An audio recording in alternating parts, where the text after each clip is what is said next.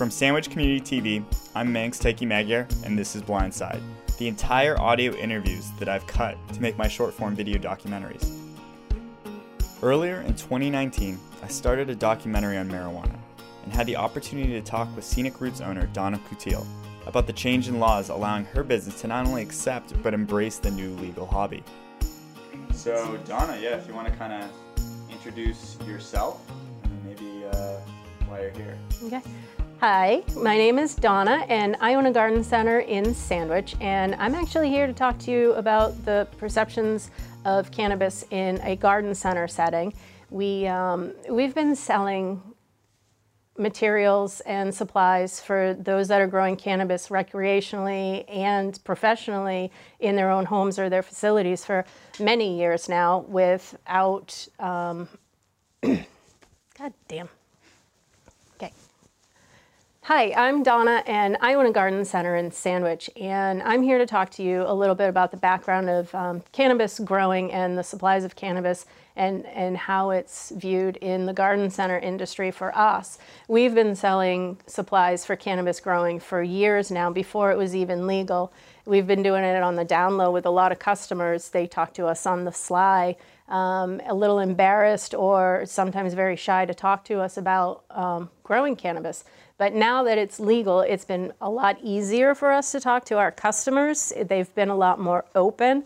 Um, the ease that they have when they're talking about their plants or problems that they have in their plants make it a lot easier for us to give them the right guidance in how to grow their plants, how to treat and cure their plants if they have fungus or insect problems too. So with the new regulation and the new law, it's been a lot easier for us to help our customers. Okay, so now what? So now I guess basically Let's talking see. about if, how, what would you say to someone who is like, I'm looking to grow marijuana? Okay. How would you even start that yep. whole process? Yep. Sometimes when a customer comes in and they're talking about starting seeds, they're looking for specific soil. They they have these little tells. Sometimes they're a little shy, still at the very beginning, in talking about growing cannabis seeds. Um, so we start by asking them questions about the seeds that they're growing, and sometimes they will write out, tell us that they're growing cannabis. Sometimes they'll tell us that they're growing vegetables.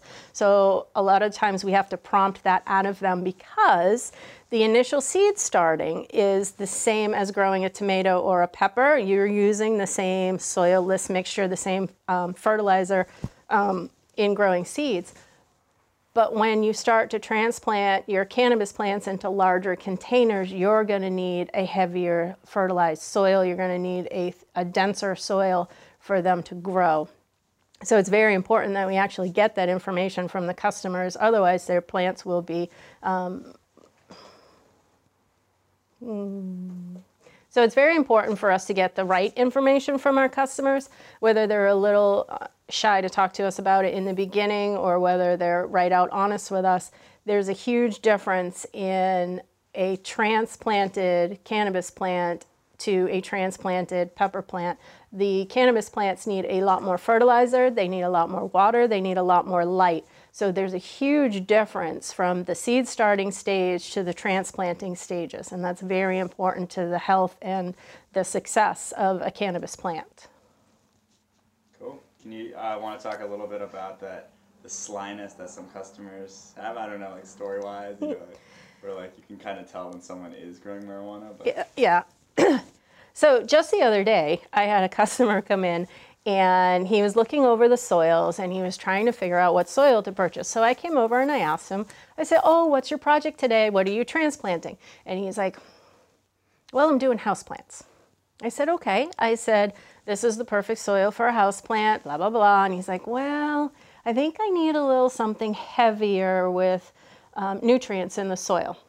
So right away, it keys me into there's not a little bit of truth in this story. So I looked straight at him and I said, would you happen to be growing cannabis? And he looked at me shocked and a little sheepishly and he's like, I am, yeah. And I was like, don't worry about it. I said, it's the law. You're allowed to talk about it. You're allowed to grow it. I said, We are here for you. We're educated for you. All of your garden centers are allowed to talk about it now. Um, and he, he was very put at ease. And we had probably about a 20 minute conversation. And that's what we find a lot.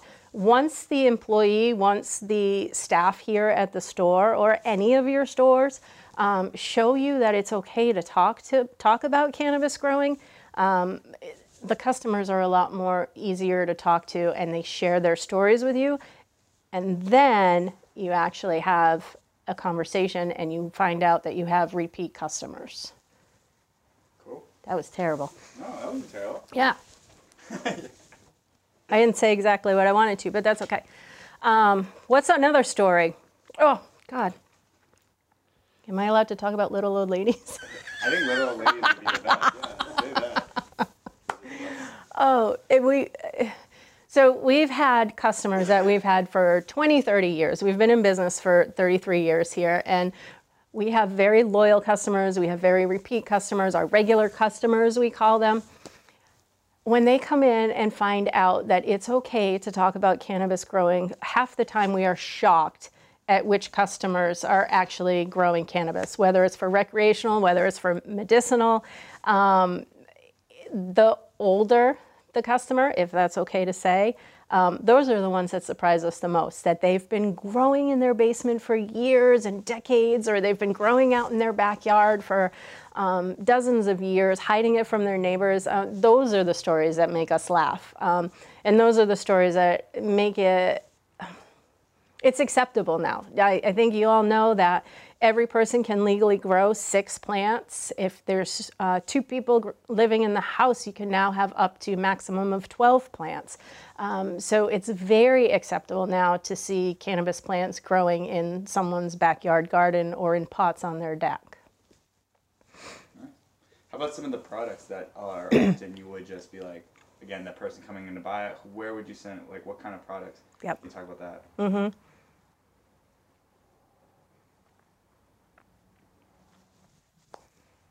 Let me get my head wrapped around this one. Yeah. Because there's a lot, but I don't want to overwhelm people too. Okay. Um, yeah. yeah, a simplified version, if that's possible. Yep.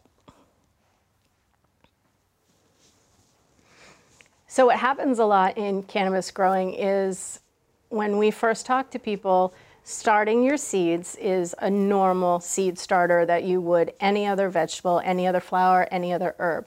When you start transplanting, then you're going up to what's called a super soil and the more industrial growers will mix their own super soil, but nowadays there are soils like Soham and Stonington Blend made by Coast of Maine that actually have all those mycorrhizomes and earthworm castings and um, organic materials in the soil itself. So that's what the plant is needing. Once they age and get older, you also have to have a lot of feeding. So you're fertilizing with organic matter, again, Neptune's Harvest or um, Fox Farm products, Coast of Maine products. Um, you're feeding every 10 to 12 to 14 days until you're right up to ready to harvest. So they do take a lot of food, they do take a lot of light, and they do take a lot of water. So they're very high maintenance when you get further into the growing process. Hmm bugs. Yeah. And what else, Mitch? Yep.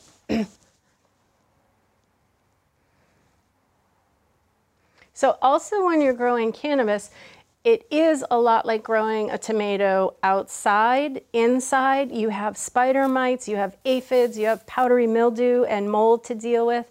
Um, those are all things that also need to be dealt with organically. If you're using a chemical application, remember that you're also going to end up ingesting that chemical. So it's very important to use organic. So with um, spider mites and aphids, you're using a product called something like Captain Jack's that has spinosad in it, and that's an organic.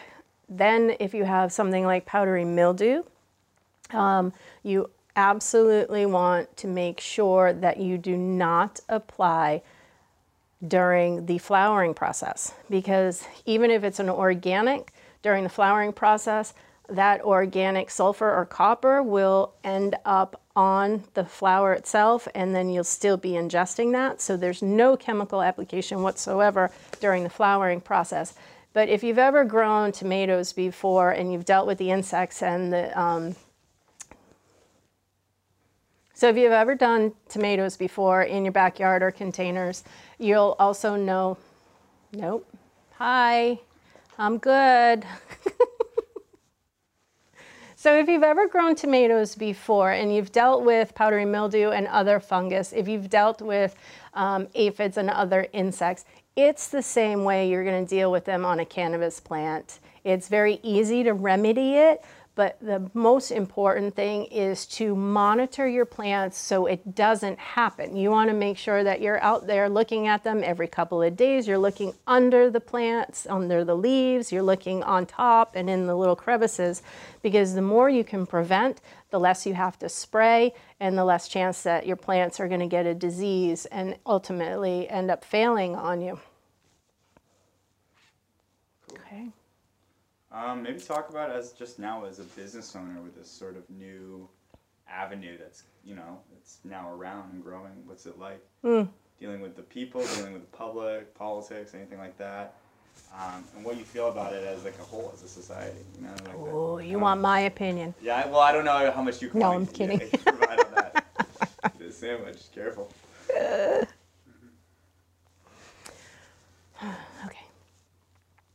So, from the business side of all of this, it actually is a great part. So, as a business aspect of this, this the whole legalization of marijuana and cannabis growing, um, it certainly is a great department for us to get involved in. It's another avenue, another place where we can actually make some more money and help people grow it's still quiet industry right now. Um, I think people are still, a lot of people are still doing it on the sly. So half of our customers that come in, we probably don't even know that they're um, that they're planting cannabis plants. Um, the other half are fully open with us and talk to us about it. Um, but it is a specific product when they purchase. So 90% of the time, we actually know what you're growing, and you're not telling us but there is so much potential for this to grow, for the business side of it to grow, for us to expand in the products that we carry. Um, a lot of your garden centers are now um, writing blogs and posting on Facebook and Instagram, being very transparent about what they're selling. They're also holding workshops for the home gardener, which I think is fantastic because everyone is being open and honest about it. Um, so there's a lot of information out there now being offered by the garden centers, and there's a lot of room for growth in this industry, which I think is fantastic. Myself, no, I won't start it that way. um, I think when if you, if you come in into my garden center, I think you'll realize right off the bat that none of us are shy about it. Um, we've all taken educational seminars. We've all grown ourselves. We've all used in one form or another, and we're we're happy to talk to you about it. Personally, I've had my share of smoking marijuana in college, and we've all gone through using CBD oils. We've all used it for injuries. We've used it for um, sleep aids. I mean, there, the amount of ways you can use it is is beyond. Um, so for us, we're not afraid to talk about it, and we're not afraid to tell our customers that we've tried it in one form or another. That's how the dialogue starts, and that's how the customers get comfortable with you and want to return to your business, knowing that they're not shunned and knowing that they're um, they don't have to be afraid to be themselves around you. And I think that's the most important part. If you can be as transparent as possible and be honest with your customers, they're going to want to do business with you, and and that's how we stand on the on the cannabis. Cool. That's great. Well, that was a better ending. Yeah, that was nice. Anything else you want to kind of chime in there that you feel like Um, needs to be said or anything like? Um, What? We don't sell the seeds. Oh, yeah. No one's allowed to. Um, I don't know where you'd fit that back in there. yeah, that's all Um, right because it, then it's something that because that's not like, I mean, because you're not saying you sell seeds, so but then yeah, because we. Yeah, so I mean, I, to if that. to put that in there, I could go back to talking about what we do sell as far as that, Yeah. and then just let them know that any garden center is not legalized to. so sell. seeds. It's fine, but it, it works online. I don't get how that works. Um, I know where we per- we purchase from Canada. Okay. My staff purchases from Canada. I don't know if you can legally purchase seeds here in the United States. So, but that's legal to just buy them in Canada, buy seeds in Canada. It's, it's Um, they come discreetly. it's good. They come in a different container. Yeah. That's fine. So that I honestly that I don't know because um, one of my staff members had um, bought us the seeds. That so last year we last year we actually um, I could I let me talk Yeah. about that Yeah, yeah. um, if you want to put it in or not. Um, so last winter, I took my staff and we went to a workshop to learn about how to grow cannabis. So we would be able to, in exchange. No. So last. So, so last winter, I took my staff and myself um, to a workshop on growing cannabis. We wanted to be make sure that our staff was educated, that we were educated to be able to talk to our customers on how to cure fungus, how to cure mites, how to test their water, how to start seeds, blah blah blah, all of that stuff.